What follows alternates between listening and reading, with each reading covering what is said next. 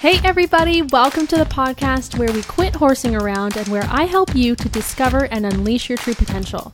Make sure to follow the podcast on Instagram for updates at QHA Podcast, and feel free to follow me on Instagram at Maryam Edahtally for a quick peek into my life. In today's episode, I'm going to cover what exactly you're going to learn from this podcast, some fun future topics I have planned for you, and how I can help you on your entrepreneurial journey. So sit back, relax, and let's ride. Good morning. It's Maryam. Welcome to the introduction of the Quit Horsing Around podcast. Um, I am so excited to be here. I have been wanting to start a podcast for the longest time. And, you know, we're starting in the middle of a quarantine crisis, worldwide epidemic, but I am just honored to be here and I'm so glad that um, I have you listening. But I wanted to kind of tell you what exactly the story behind Quit Horsing Around is, how I came up with it, a little bit about me, um, and just kind of educating you guys on what you guys are going to be learning from this podcast in the near future, some fun topics you're going to expect. Before we jump in, one thing that I do every morning um, as soon as I wake up is I read a quote of the day. So I figured I would incorporate that onto this podcast segment. The quote today is The universe is saying to you today, listen to your intuition and take heed of its advice and guidance. Then take positive action. Trust that it will provide all that you need in your life as you live and serve your divine life purpose. Use your personal tenacity and strive to achieve your goals no matter what they are.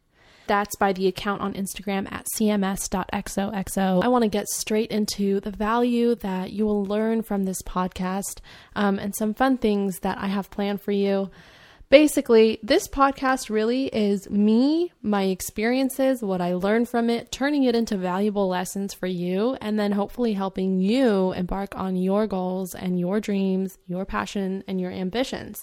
So, a couple things that you know you can expect are topics such as how to find and apply your strengths, zeroing in on your values, how to, you know, stop giving so much to the wrong people, centering your energy and just focusing on what you have planned and attacking that.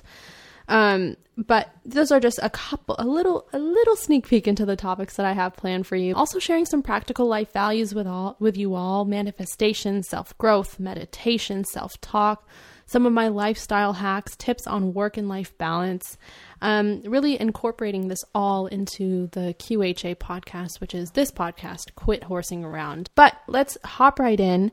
Um, my name is Maryam on Instagram. My Instagram handle is at Maryam Edahtally, M A R Y A M E D A H T A L L Y. I know I have quite the long last name. It was definitely really difficult growing up trying to write my last name on Scantrons. It was insane. but um, quit horsing around really is my life mantra. I uh, I've never really been one to waste time. I've always been on to the next thing and just moving forward, trying to find new things to do and, you know, just quit horsing around. And it really stemmed from uh, the time I was a competitive figure skater. When I was eight years old, I began ice skating and I took it up as a competitive sport. I worked my way up to nationals and then world recreational championships.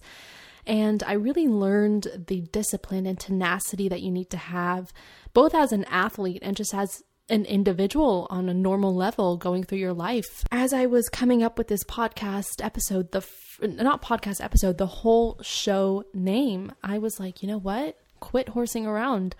Uh, I also ride horses as well, and I was like, what better name? Um, and a platform where I can really help you to discover your true potential. I truly believe in that because I believe all of us have this fire inside of us, and it's just a matter of tapping it, unleashing it, and executing and helping other people in the world with um, the energy that you have and spreading that. That is what I'm all about passion through a positive impact. I'll kind of walk you guys through my life. Um, I was born in London, in Edmonton. My family, my mom, my dad, and I, we moved out here to California because of my dad's job relocation. Got settled down. I um, went to school. Uh, and eventually became homeschooled when I was 13 years old because I was figure skating. And uh, I pursued the sport pretty competitively um, and I quit when I was 15 years old. So I started when I was eight and then finished when I was 15. Basically, I just honestly lost the passion for it. Uh, I was so rigorously involved in this sport where I was doing it just to win the title and I wasn't doing it because I loved it. And so I had to make a very tough decision and just quit the sport. But I discovered horses at the same time. I am one of those girls who never fell out of the I love horses phase. I am obsessed with horses. And I began horseback riding, and I really, really came to this understanding of myself where I felt so at peace with these animals. I went from being a competitive figure skater, constantly competing not only with myself, but against other people, and then transferring to this sport in the equestrian world of being one with an animal where it's unity and a partnership. That was such a beautiful thing to experience and still experience on a daily basis uh, with my horse. His name is Aries. He is the funniest horse. He's a food addict. Uh, I love that guy so much. Horses have been a big part of my life, uh, and quit horsing around really sums it up. You know, just get right to it and stop piddling about, and you know, discover your true potential. But while I was uh, a competitive figure skater, so when I was 13 years old, I was still I was training for nationals at this time. I got involved in entrepreneurship. I started pitching in startup competitions, and I discovered that I really liked public speaking and I liked uh, find identifying a problem and creating a product or service and coming up with a solution and marketing it and branding and all the digital content creation. I loved doing that and I loved leading teams and speaking. And so I really found my true passion, which is both horses and entrepreneurship.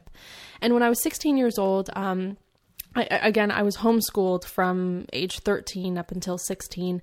I decided that I wanted to graduate high school early right after I quit skating uh, because I wanted to maximize my independent study program. So I took community college courses and I also was simultaneously enrolled in my online independent study courses through my homeschooling program. And I was able to graduate two years early at age 16 and then proudly uh, be the class valedictorian. So that was um, definitely putting the discipline that I have uh, that I had accumulated from the sport, putting it into action and embarking on starting my future early. So, right as I graduated high school at age 16, my the last month of my senior year in high school, I uh, was actually riding my horse, and I had finished riding riding Knight at the time was was his name.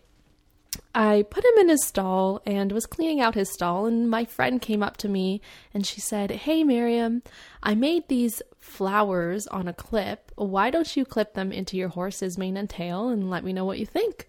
And I was like, Hmm, uh, why am I clipping flowers into a horse's mane and tail? This is weird. At first, that was my initial reaction. I was like, What is this?